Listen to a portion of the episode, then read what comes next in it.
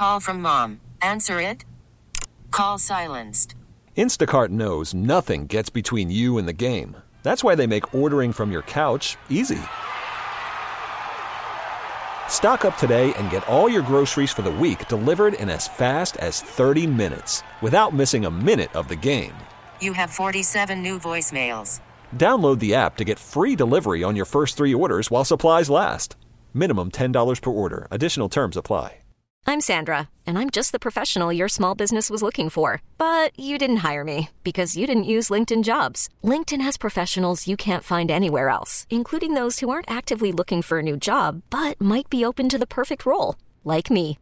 In a given month, over 70% of LinkedIn users don't visit other leading job sites. So if you're not looking on LinkedIn, you'll miss out on great candidates like Sandra. Start hiring professionals like a professional. Post your free job on linkedin.com slash recommend today. All right, this is going to be an amazing hour. Uh, we have still to come Deputy Chief of Staff for Policy, U.S. Department of Health and Human Services, Paul Mango, who also graduated from West Point, was a member of the 82nd Airborne.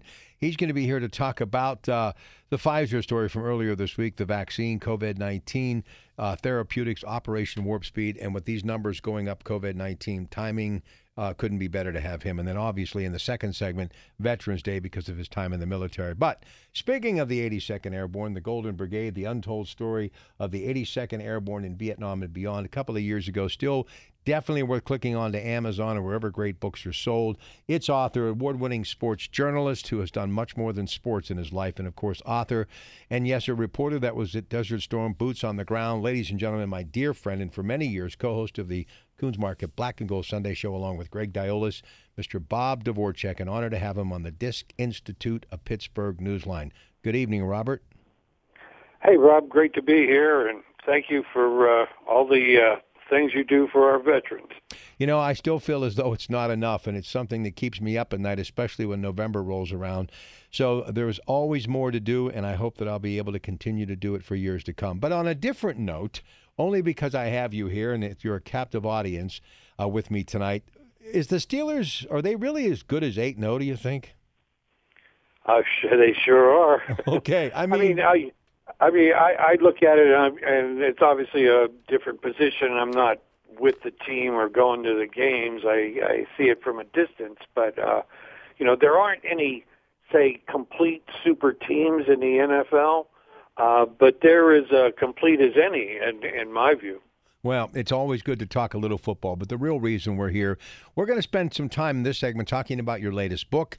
And then I want to talk about something near and dear to your heart growing up in Uniontown, the family connection to the military, but more importantly, you and I, baby boomers growing up in the Vietnam era, and why we need to focus on these veterans more now than ever, because as it was 10, 15 years ago, the big story now is, as it was with the greatest generation, those dying every day, the same thing is happening to the great Vietnam War vet as well. But talk about this book, and again, a great read. It's something that people can put on the coffee table and go back to many times and get more than they got the first time they read it because there's so much to read and so much to learn. So let's talk about the Golden Brigade. The Untold Story of the 82nd Airborne in Vietnam and Beyond by Robert J. Dvorchak. Go ahead, Bobby. Well, Rob, this was a um, uh, a missing piece of um, 82nd Airborne history, in uh, in the sense that nobody had ever uh, gone down, uh, back and done a comprehensive look of what the unit did, why they were sent to Vietnam, why how long they were there, and uh, what the impact was. Lost 227 uh, uh, guys uh, in the 22 months they were there, uh, but it was also uh, say a missing chapter of Americana in the sense we know a lot about the 60s and the uh, you know rock and roll and the radical social changes and everything else, but um, no one uh, had done a piece from the perspective of the guys who went to Vietnam. These were the guys who actually did their jobs, um, who thought what they were doing uh, they were doing the right thing for their country, and uh, it just wasn't there. So my uh, my purpose was to go back and uh, um, you know, reassemble the timeline, explain who some of these guys were, where they came from, and of course to remember those that didn't come back. You know, when I think about the 22 months in combat and 227 brigade members who died, That's more than a chapter, and thus you can understand why there was a need to write this book, Robert. Oh yeah, uh, because uh, you know uh, you want to focus on what was lost, the price paid, the price paid by families, uh, to remember those that didn't come back, but also uh, to call attention to how um, these guys were so bonded together in that uh, brotherhood of war. Uh, they they kept looking out for each other um, in the uh, decades after the war was over, and uh, uh, stayed true to themselves, stayed true to their uh, their code, stayed true to their unit. You know, you talked about, uh, you know, sometimes the scar has to be cut open again to allow it to properly heal. How difficult was it for these people who've gone on to do incredible things in the military and civilian life to talk about some of those memories? How tough was it? Well, it was really, really tough. It's a sort of a study in psychology because uh, when, uh, say, when most of them got back, uh, uh, nobody wanted to talk about Vietnam. This is 68, 69. The country's going through all kinds of changes, new leadership, and and whatever. And and the war was uh, was something that nobody wanted to talk about. Uh, these guys just came home and tried to bury it. Uh, you know, just pick up their lives and go on with it. But you can't do that. It stays with you. Uh, so they they locked it away for the longest time, and then when they opened up and talked about it, it was like uh, this is a great release, this catharsis that uh, they finally got it off their chests and were able to talk about it. And uh, I think that's important because you uh, uh, don't want to bottle things up and carry this stuff around with you. Uh, once once you can uh, release yourself from it, you can see it in a in a whole different way. And nobody should have to go through life um, carrying around secrets. Uh, the, it, it was a basic acknowledgement of the sacrifice and service that uh, these guys uh, made. You know, and I got to believe current members of the airborne and people in the military, especially the the young ones who were headed down that same path of maybe a career in the military, and with the way our economy is right now, it might not be a bad idea for anyone of age to be able to think about the military for the next few years and maybe for a career because there are so many amazing things that can be had. But this would be a perfect book for them to be able to plug into a piece of our history that we don't want to forget about, especially those brave men of the 82nd Airborne, Bob. Correct, Rob. And um, you know, I've heard it called um, uh, some guys have called it a family heirloom. Um, that when you think about the uh, uh, 82nd Airborne, created in 19, uh, the division was created in 1917, went airborne in World War II. But this is a generational story that every generation has its challenges. Uh, World War One, 25 years later, it's World War Two. 25 years later, it's Vietnam. Uh, 18, 20 years later, it was Desert Storm, and uh, now the post uh, 9/11 uh, conflicts that they're in. So it's a it's a it, it's a way of uh, uh, when you read family history, you say, oh well, okay, somebody had it. Uh, somebody had it tough. Somebody answered the call. Somebody did the uh, answered the challenge, and uh, you know did what they had to do, thinking um, uh, beyond themselves, thinking outside themselves for a larger cause. And uh, I had uh, th- there are a lot of current service members uh, or recent um, uh, uh, service people who uh, have thanked me for writing it because they didn't know anything about it and said, "Look, I've always wanted to know what was so what was up with this. Why was this war so different? Why was it unlike any other war?" And it's a way to explain it. And you say, ah, well, uh, we can learn from that, uh, we can improve on it, and uh, and we can go on. But nobody ever learns anything by forgetting. The Golden Brigade, the untold story of the 82nd Airborne. Uh, in Vietnam and beyond, Robert J. Dvorchak. Amazon.com, wherever good books are sold. We're going to come back and focus on Vietnam, the war veteran those that are dying every day, and why we cannot let that part of history die as well. Next, as we salute Veterans Day on News Radio KDKA.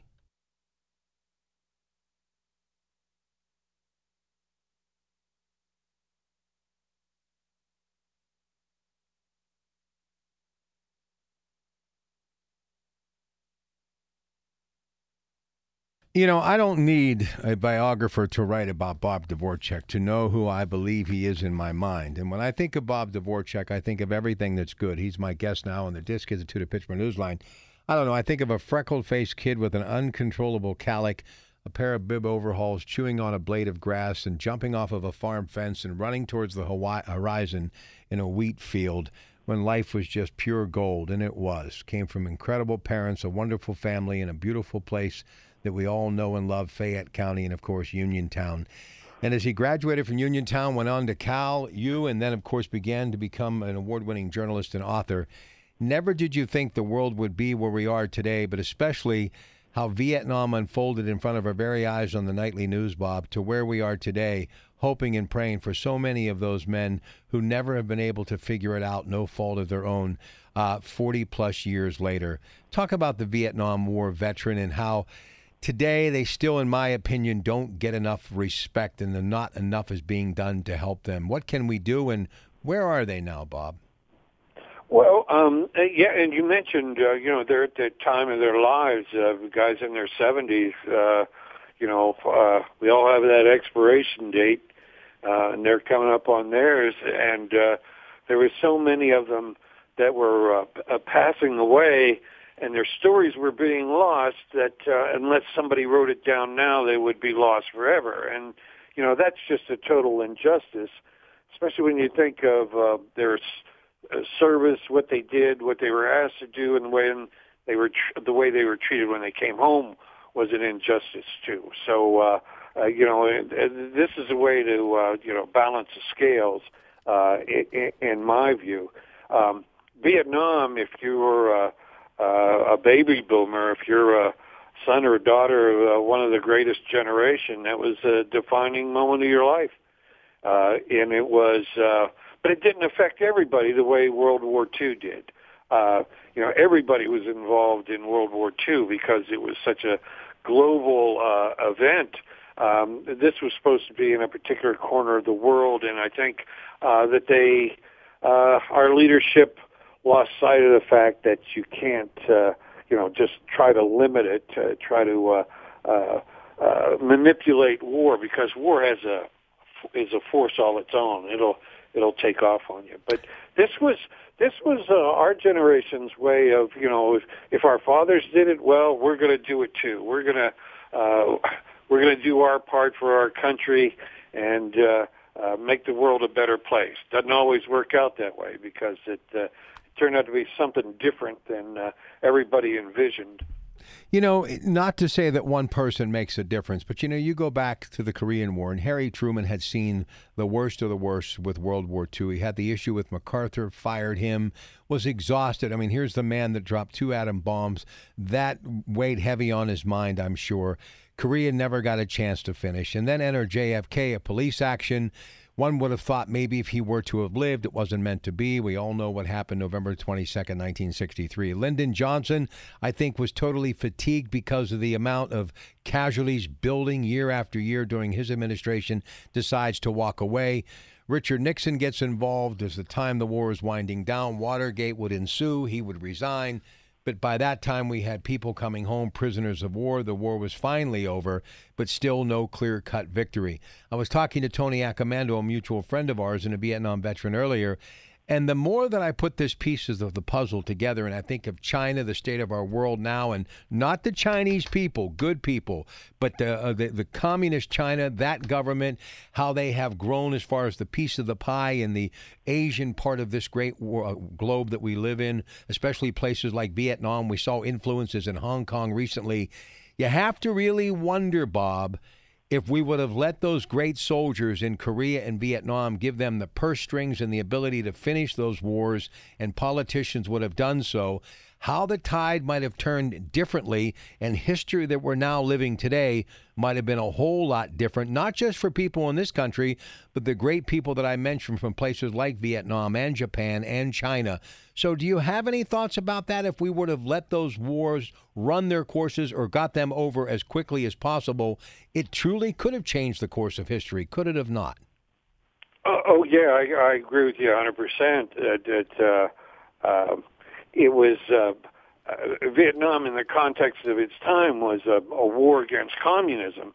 And you had the Russian threat in Europe and the Chinese in uh, in Asia. Uh, there had already been a, a conflict in Korea, uh, and this was, uh, you know, uh, supposed to draw the line so that the no more of the dominoes uh, would fall. Um, the thing was that it uh, was a little more complicated than that. Um, that the uh, Vietnamese themselves were fighting a nationalist war. They wanted to unite the country uh, after French control. Uh, and uh, if you decide to do these things, then you better make the commitment. If it's worth fighting, then you fight it all the way. You get you you uh, you accumulate your force. You you give uh, your fighting men and women everything they need to get the job done, and you get this thing over with as uh, as quickly and as uh, uh, uh, violently as possible, so you're done with it. And uh, yeah, it could have uh, it, it it could have been a whole different situation. But I also think, Rob, if uh, if they had uh, let the troops there that uh, uh, and uh, and let them do their job, that we still might have troops stationed in Vietnam the way we have troops stationed in Germany and Japan. What do you think about Afghanistan? We keep hearing that this president will get it done and bring these troops home. It hasn't happened. If you wonder if we're going to have any luck with the um, Biden uh, administration, what do you think about Afghanistan? Well, that's a that's a great question too, and here's my take on it. Uh, you know, uh, there had to be an answer after 9/11 uh, for the attack on this country, and uh, because the uh, Al Qaeda was in Afghanistan, uh, allowed to operate uh, by the Taliban, uh, that uh, you know they had to be dealt with. Uh, the problem was just a couple of years into it, and when they had uh, the perpetrator on the run, Osama bin Laden, they started to turn their attention to uh, Iraq, a whole uh, whole different area, and the reason they were given for that war was, uh, you know, so dubious as weapons of mass destruction that were never found. So, uh, you know, it took their eye off the ball. They were unfocused. Uh, it was the uh, uh, they allowed the forces that they had defeated in Al Qaeda and the Taliban uh, to uh, uh, to resurrect themselves, and I think we're paying the price for that now. Had had we prosecuted that war differently from the start and finished the job before we got distracted in Iraq, it would be a totally different situation now. Now, you know, you gotta you say you gotta finish the job. That's true. You gotta try to come up with the right resolution, but uh, you know, not everything has a military solution either. Uh, sometimes you're not going to win uh, uh, something with a battle on the ground. That it takes, uh, say, diplomacy or statesmanship or uh, negotiations to uh, come to an accommodation to end this thing. Uh, it looks like a black hole to me right now. I don't know how we get out of there. Listen, one minute left. What do we do to help these returning vets, modern era vets? And there are many coming home every single day. Now, when there are no jobs for anyone, how do we help them? What do you think about that? One minute to go. Bob Dvorchak. Well, yeah, I think one, you start with your, by recognizing that these people gave up something for us. That's basically their motivation. Now, if they gave up something for us, shouldn't we be giving something back to them, acknowledging their sacrifice, um, making sure that uh, the wounds, the outer wounds and the inner wounds are healed, and to make sure that they've got uh, a path forward in the way of uh, education, jobs, and uh, uh, easing back into society. Because you've got to live with this the rest of your life. Bob Dvorchak, sir, always a pleasure. Thank you for everything that you do when it comes to the men of the uh, and women of the military. Have a great rest of your night, okay?